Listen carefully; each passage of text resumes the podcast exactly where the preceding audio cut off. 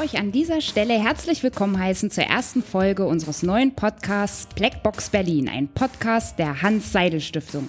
Mein Name ist Janine Klose und ich freue mich, dass ihr eingeschaltet habt.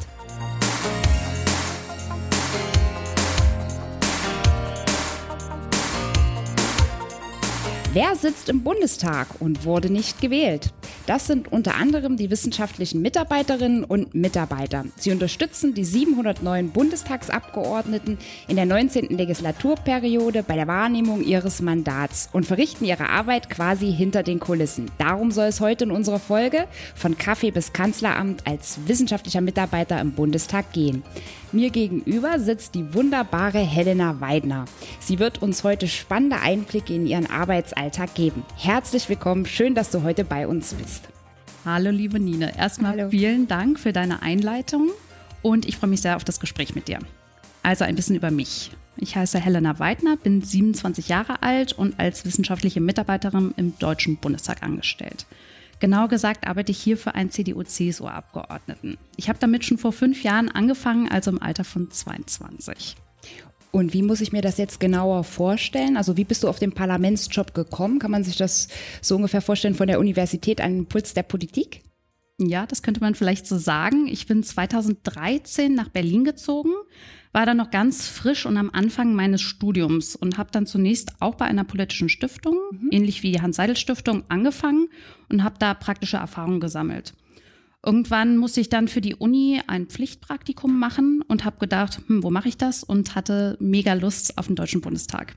Habe dann da gleich drei Monate Praktikum gemacht und war dann total angefixt von der Arbeit und von dem ganzen Trubel und habe gedacht, wie kann ich da irgendwie reinkommen und mitarbeiten und habe mich einfach initiativ äh, bei jemandem beworben.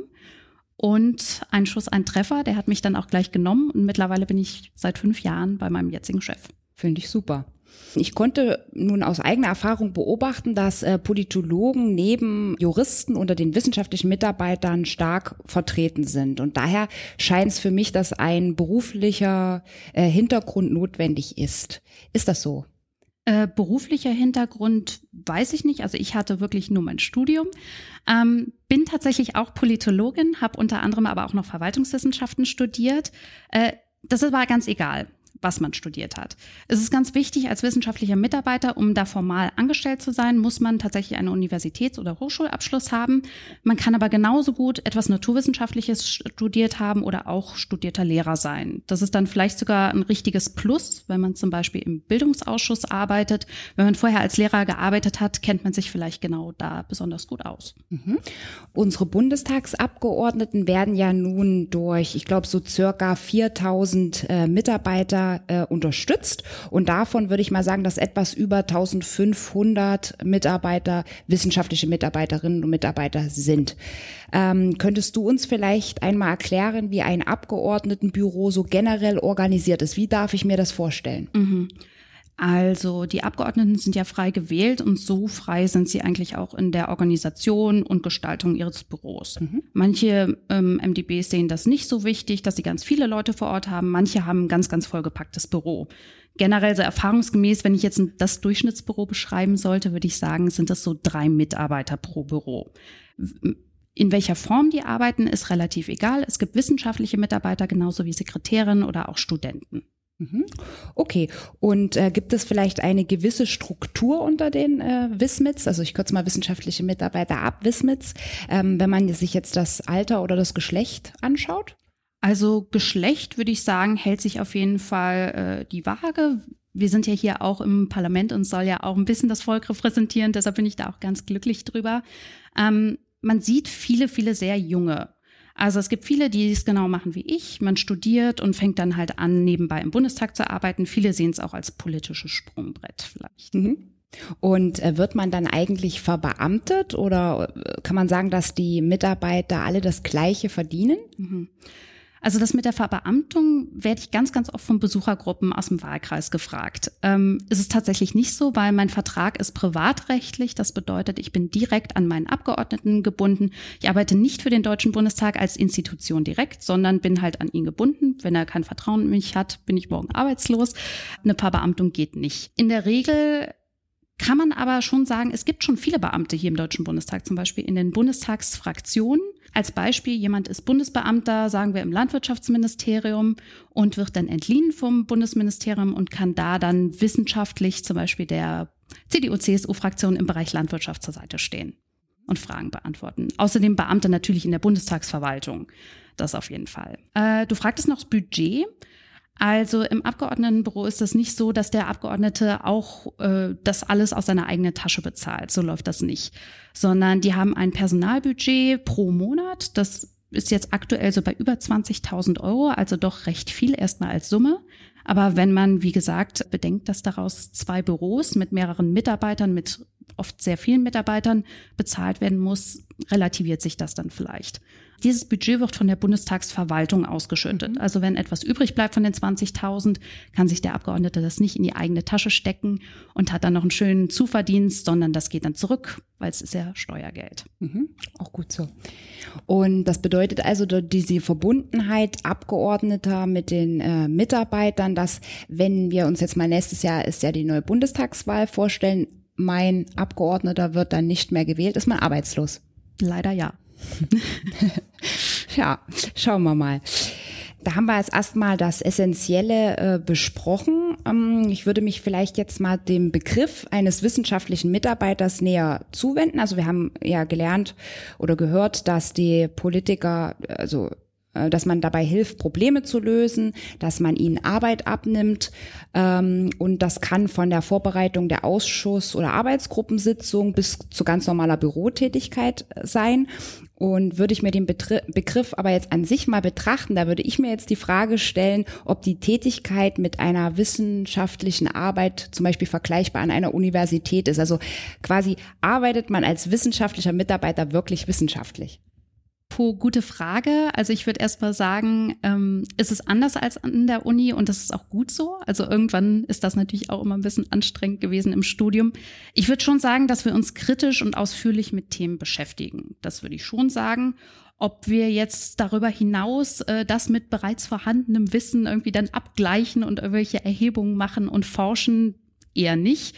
Also ich würde sagen, wenn überhaupt, arbeiten wir im Kleinen wissenschaftlich, das auf jeden Fall. Und ähm, wir lernen auf jeden Fall im Studium das systematische Arbeiten. Das würde ich sagen, hilft uns noch. Aber ich glaube, bei der Vielzahl der Themen und dem vollen Arbeitsalltag ist eine wissenschaftliche Ausarbeitung nebenbei schwierig. Zumal ich an dieser Stelle, glaube ich, mal erwähnen möchte, dass es in der Verwaltung auch eine Abteilung gibt, äh, mhm. wissenschaftlicher Dienst. Genau. Ähm, ein kleiner Sneak Peek, das wird noch eine gesonderte Episode dazu geben, was eigentlich der wissenschaftliche Dienst hier macht. Und der arbeitet dann wirklich auch wissenschaftlich, ne, erstellt dann Gutachten. Das mal am Rande. Ich würde vielleicht jetzt mal die Behauptung aufstellen, Wissenschaftliche Mitarbeiter sind Alleskönner mit Instinkt und Fingerspitzengefühl. Äh, liebe Helena, äh, was genau müssen wir denn alles können. äh, alles können trifft vielleicht ganz gut. Es kann wirklich jede Woche anders aussehen. Äh, eine Musterlösung gibt's da auch gar nicht. Also die Aufgaben sind unglaublich vielseitig, von Büro zu Büro unterschiedlich. Liegt schon allein daran, dass die MDBs ja sehr frei darin sind, wie sie ihren Arbeitsalltag gestalten. Also in welchem Ausschuss sind sie, welche Mitgliedschaften haben sie, halten sie viele oder wenige Reden. Mein Chef ist zum Beispiel der meiste Redner im Deutschen Bundestag. Das Kann heißt, ich bestätigen, ja, im zumindest. äh, das heißt, da fällt unglaublich viel an. Also man muss auf jeden Fall strukturiert äh, arbeiten können und abstrakt denken ähm, und Interesse an Themen haben und vielleicht auch ein bisschen Durchhaltevermögen. Und dann natürlich solche Sachen gerade jetzt als wissenschaftliche Reden schreiben können, ähm, aber auch Bürgerbriefe beantworten, äh, den Bürgern auch Rede und Antwort stehen, ähm, die natürlich auch zu Besuch kommen können nach Berlin. Also wir sind auch direkt dann mit den Bürgern konfrontiert.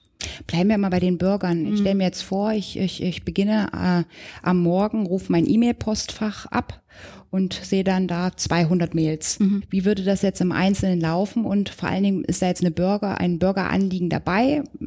Denkmalschutz könnte ich mir ja. jetzt vorstellen.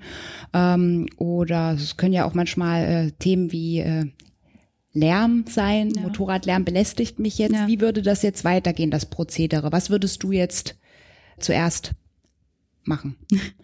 Also ich würde erst mal gucken, betrifft das etwas, was die Bundespolitik betrifft oder kann das unser Wahlkreisbüro regeln?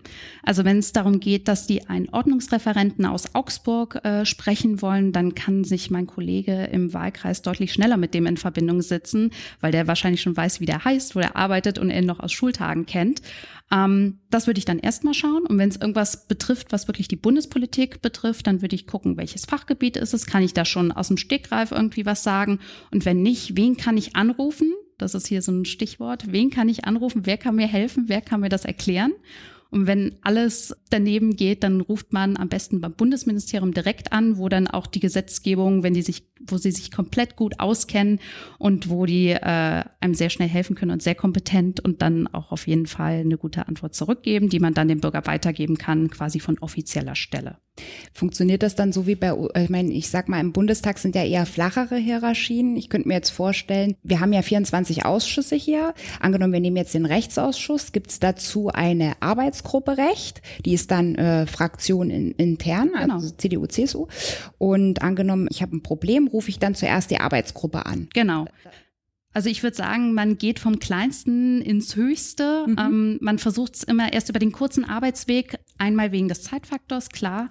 Und auf der anderen Seite, weil man die Leute meistens schon kennt, die sind mit dem Themenbereich eventuell schon vertraut und dann hat man einfach eine vertrauensvolle Person, an die man sich wenden kann. Ich glaube, das kennt man. Man ruft immer lieber bei einem Freund an, den man besser kennt, als jemand, den man gar nicht so gut kennt. Okay, und im Ministerium, hast du ja auch schon gesagt, äh, hilft da der Anruf auch, weil da gibt's ja so bestimmte mhm. Parlamentsreferat oder Kabinett, ja. ne? dass man dann schriftlich sich erst hinwendet, weil ich könnte mir vorstellen, je nachdem, wie das Ministerium jetzt auch geführt ist, mhm. also welche Partei da auch an der Spitze gerade steht, dass sie nicht immer telefonisch auch Auskunft gibt. Äh, ja, also manche Sachen, wir hatten jetzt zum Beispiel in der Corona-Zeit vieles, was äh, Ausreisen betroffen hat, also wirklich Bürger, die noch im Ausland festgesteckt haben, die sind natürlich dann ganz vorsichtig, auch was sie zusagen können, was nicht, weil es ist immer eine offizielle Institution. Ähm, ist es natürlich gut, wenn man jemanden da schon direkt kennt, dann kann man da auch mal selbst anrufen, aber man muss halt immer gucken, was möchte man auch schriftlich beantwortet haben, also auch was, was ich dem Bürger vielleicht in die Hand geben kann, wo er sich dann auch wieder bei denen melden kann und sagen, sie haben aber schriftlich das und das gesagt, kann ja auch oft helfen. Wenn es dann eine schnelle Auskunft ist, dann auch gerne mal per Telefon. Also quasi, um das jetzt mal zusammenzufassen, muss man äh, also Unwichtiges vom Wichtigen trennen können und irgendwie gewährleisten, dass der Chef sprachfähig auch ist. Ne, Reden schreiben, Informationen beschaffen. Und wie funktioniert das mit der Pressearbeit? Oder sagen wir mal so, viele Abgeordnete haben ja jetzt auch Social Media für sich ganz neu entdeckt, ja. siehe Instagram oder, oder auch Facebook. Äh, viele haben Newsletter auch. Wie, wie funktioniert das bei euch? Tja, also, das ist schwierig zu sagen. Ich glaube, man muss lernen, auch wenn es nicht meine Lieblingsarbeit ist, man muss lernen, eine Pressemitteilung schreiben zu können. Weil zum Beispiel, wenn ein Förderbescheid kommt, dann muss da einfach das schnell an die lokale Presse weitergegeben werden, weil die sich dann natürlich freuen, wenn das Schwimmbad gefördert ja. wird oder sowas. Ne? Mhm. Ähm, ich mache ja Social Media für meinen Chef. Ich mache jetzt keine richtige originäre Pressearbeit, es sei denn, es muss mal sein. Ähm, es ist dann natürlich ganz wichtig, dass man, nur weil man jung ist, bedeutet ja nicht, dass man Social Media in- und auswendig kennt. Ich meine, du bist da jetzt nun ganz erfahren, du kennst dich ja wirklich aus man muss natürlich gucken, wen möchte man ansprechen, wie ist so die Struktur, also was stelle ich eher auf Facebook, was ist eher was für Instagram. Also Instagram eher mal privat, eine kurze Mitteilung, Facebook dann vielleicht sogar mal ein Zeitungsartikel, wird oft bei uns diskutiert drunter. Also quasi eine Zielgruppenanalyse, auch so ein bisschen Erfahrungswerte, äh, wer meldet sich wo. Mhm. Okay. Gut, dann, also man kann ja nun schon erkennen, dass äh, die Arbeit durchaus sehr abwechslungsreich ist und dass es irgendwie auch nie langweilig wird ähm, und dass es immer wieder neue Themen gibt, die man bearbeitet und irgendwo auch jeden Tag dazu lernt, äh, was ich persönlich sehr schätze. Aber mit was beschäftigst du dich beispielsweise im Schwerpunkt? Mhm. Ähm, ich betreue für meinen Abgeordneten jetzt vor allem seine Arbeit im Ausschuss für die Angelegenheiten der Europäischen Union. Mhm. Das ist erstmal recht sperrig, ist einfach der Europaausschuss. Ja. Ähm, außerdem kümmere ich mich um Bürgerbriefe und Bürgeranliegen, wie wir es gerade besprochen haben, seine Social-Media-Präsenz, vor allem Instagram und äh, Facebook. Dann mache ich Termin- und Plenarvorbereitung, also Reden schreiben oder Reden vorbereiten. Ähm, und außerhalb des Bundestags, wo er auch Mitglied ist, kümmere ich mich noch um seine Mitgliedschaft in der Parlamentarischen Versammlung des Europarates. Mhm, okay, nochmal zum Europaausschuss. Ich sag's mal abgekürzt. Das ist ja so eine Art Querschnittsausschuss. Ähm, für was genau ist er zuständig? Mhm. Der Europaausschuss funktioniert etwas anders als die anderen Ausschüsse im Bundestag. Wir nennen den auch den Ausschuss der europapolitischen Mitwirkung. Er ist zudem, wie du gesagt hast, ein Querschnittsausschuss. Also er äh, beschäftigt sich mit allen Ausschüssen unabhängig von der Fachrichtung oder dem Themengebiet und äh, kümmert sich hier um die Grundsatzfragen der europäischen Integration, um institutionelle Themen und die Fragen der Erweiterung. Also wird die EU sich erweitern? Wer kommt dazu? So. Besonders ist auch, dass neben den 34 Bundestagsabgeordneten 15 aus dem Europäischen Parlament auch Mitglied sind. Und wir sind da auch immer ganz viel im Austausch mit den nationalen Parlamenten und den äh, Europaausschüssen in den verschiedenen Ländern der Europäischen Union. Das heißt, der Ausschuss ist immer ganz spannend und äh, es gibt erfahrungsgemäß immer viele Diskussionen von, mit in- und ausländischen Gästen und wir diskutieren da querbeet und auch mal auf Englisch oder Französisch. Oui. oui, oui, Madame. Wie sieht denn für dich ein ganz normaler Arbeitstag oder auch eine Arbeitswoche aus? Also es gibt erstmal einen riesigen Unterschied zwischen Sitzungswochen und sitzungsfreien Wochen. Ähm, wie ich es eben erwähnt habe, die Chefs sind circa das halbe Jahr in Berlin und die andere Hälfte im Wahlkreis. Wenn mein Chef nicht in Berlin ist, kann ich meistens das abarbeiten, was in dieser sehr hektischen Sitzungswoche, wo man wirklich von morgens neun bis teilweise abends auch mal 22 Uhr im Büro sein kann, wenn es ganz schlecht läuft und noch eine Veranstaltung reinkommt. In den sitzungsfreien Wochen kann man dann einiges abarbeiten. Also zum Beispiel diese Bürgerbriefe, die auch teilweise ein bisschen zeitintensiver sind. Um die kann man sich dann kümmern. Äh, E-Mails, die liegen geblieben sind und auch schon wieder Vorbereitungen für die nächste Sitzungswoche. Und in den Sitzungswochen, die etwas terminunfreundlicher sind, zumindest für die Privattermine, ähm, da fällt halt das an, was wir eben besprochen haben. Also Sitzungsvorbereitung, ob es jetzt Arbeitsgruppensitzungen, Ausschusssitzungen oder eben die Plenarsitzungen sind. Da geht dann kein Kaffee. Kaffee geht nur in den sitzungsfreien Wochen. Ein ganz Kaffee. ja, nee, das stimmt. Ich muss leider das leidige Wort einmal in dieser Folge untergebracht haben, aber die Corona-Pandemie. Inwiefern hat sie denn den Arbeitsalltag für uns beeinträchtigt? Ich glaube, ich habe es eben auch ganz kurz erwähnt, also sind wir beide schuldig. ja. Ähm, ja, also bei mir ist es jetzt tatsächlich so, dass ich jetzt schon seit einigen Wochen nicht mehr physisch, Monaten mittlerweile physisch an den Sitzungen teilnehmen kann. Also Arbeitsgruppensitzungen oder Ausschusssitzungen finden so gar nicht mehr statt, was entsprechend ein bisschen komplex ist ähm, weil man muss sich ja trotzdem irgendwie reinfuchsen in alles, was gerade so läuft. Das heißt, mein Chef macht dann eine Videokonferenz und ich versuche dann nebenbei so alles aufzuschnappen, was denn gerade so läuft und versuche dann trotzdem die Vorbereitung genauso zu machen, wie es vorher war. Ähm, also physisch ist hier auf jeden Fall ganz anders. Ich kann nicht mehr teilnehmen. Mittlerweile haben wir hier auch eine Maskenpflicht oder eine Empfehlung auf jeden Fall. Hält sich eigentlich auch wirklich jeder dran. Das heißt, auf den Gängen läuft jeder mit Maske rum, in den Sitzungen ja sowieso schon die ganzen Monate. Ja, und man hält halt Abstand. Also auch hier ist leider so. Mhm. Ist ja auch gut so. Ja. Wie hältst du dich denn politisch auf dem Laufenden? Mm, fängt eigentlich morgens an. Ich mache die Augen auf, drehe mich zur Seite, nehme mein iPhone ähm, und schaue erst mal drauf, was habe ich denn so verpasst? Was sind für Tickermeldungen reingekommen? Dann gucke ich einfach mal auf den großen deutschen Tageszeitungen, was so auf den Titelseiten auf jeden Fall steht. Da ist ja ein ganz guter Überblick. Und sonst für schnelle Nachrichten natürlich auch Twitter. Mhm. Äh, geht super schnell, gerade wenn irgendwas ganz, ganz Aktuelles passiert. Äh, sollte man natürlich immer beachten, dass man sich in der eigenen Filterblase befindet. Mhm. Ist so ganz cool. Man sieht auch mal drunter dann, wenn jemand darauf antwortet, so andere Meinungen, aber generell ist man ja nun immer so wirklich in seiner eigenen Blase. Und sonst für alles Politische natürlich die öffentlich-rechtlichen. Mhm. Also ich glaube, man kann schon ganz gut erkennen, dass unsere Zuhörer jetzt einen guten Einblick bekommen haben, was die Arbeit eines wissenschaftlichen Mitarbeiters so bedeutet. Und jetzt für die ganz politisch Interessierten unter uns, sehr fachlich anspruchsvoll. Es erwarten einen auch spannende Aufgaben und man hat mit hochaktuellen Themen zu tun, die der ein oder andere vielleicht erst aus den Nachrichten ähm, oder davon erfährt. Und deswegen die ganz entscheidende Frage, Elena jetzt. Wie und wo kann ich mich denn bewerben? äh, da gibt es verschiedene Varianten. Ähm, man kann natürlich auch erstmal ein Praktikum machen, um zu gucken, möchte man das wirklich? Äh, das kann man auch in jedem Alter machen. Insgesamt, wenn man Kontakt aufnehmen will zum Bundestag und ist vielleicht auch gar nicht in Berlin, sich an den heimischen Abgeordneten wenden. Ähm, da hat man meistens einen lokalen Bezug dann direkt, äh, kennt den Abgeordneten vielleicht sogar schon persönlich oder der eine kennt den über den. Mhm. Und dann schreibt man einfach mal eine E-Mail hin. Also ich glaube, es ist deutlich unkomplizierter, als man sich denken würde. Und das kann man ganz unverbindlich machen. Sonst gibt es natürlich auch die Möglichkeit, dass man vielleicht schon studiert oder gearbeitet hat, wie wir es eben hatten, in einem bestimmten Bereich mhm. und sagt, äh, ich habe im Bereich Gesundheit gearbeitet und mich wird das total reizen, jetzt das auch politisch zu verbinden. Und dann schaue ich einfach mal online, wer ist denn zum Beispiel im Gesundheitsausschuss. Und entweder anrufen, fragen, sucht ihr jemanden oder einfach initiativ eine Bewerbung hinschicken. Ganz viel steht auch online, wo gerade gesucht wird und einfach mal probieren. Muss ich denn eigentlich die gleiche Parteizugehörigkeit haben? Nee, muss man nicht. Zumindest nicht offiziell.